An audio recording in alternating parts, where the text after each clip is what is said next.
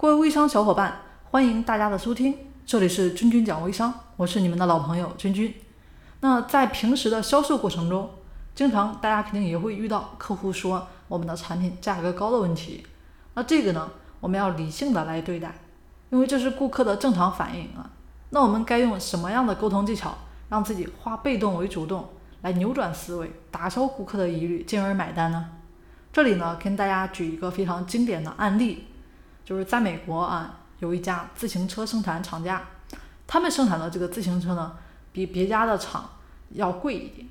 他们卖的自行车一百八十美元一辆，但是他们同行呢只要一百五十美元。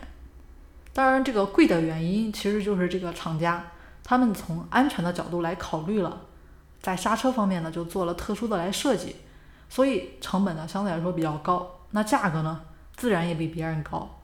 结果很长时间下来就是销售业绩都做不好，所以呢他们也就找了一家咨询公司啊，想问一下，知道。这个为什么他们的产品打不出市场呢？明明产品很好啊。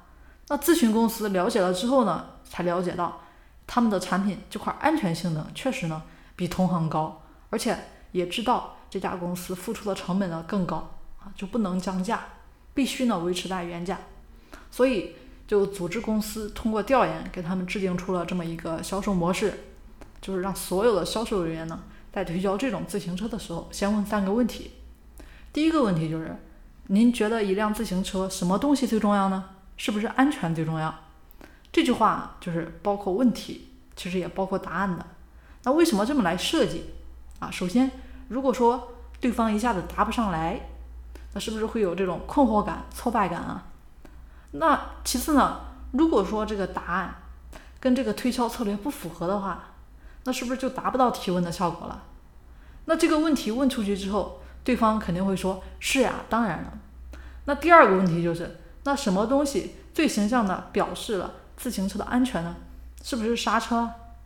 是呀，是刹车，对不对？那第三个问题呢？就是您觉得一辆自行车大概使用多久呢？三年、五年、七年？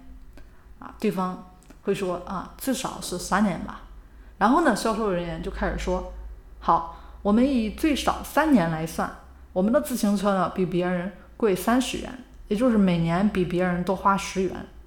那一年呢有十二个月，那每月呢就多花不到一块钱，就能买到一辆安全系统好的一个自行车了。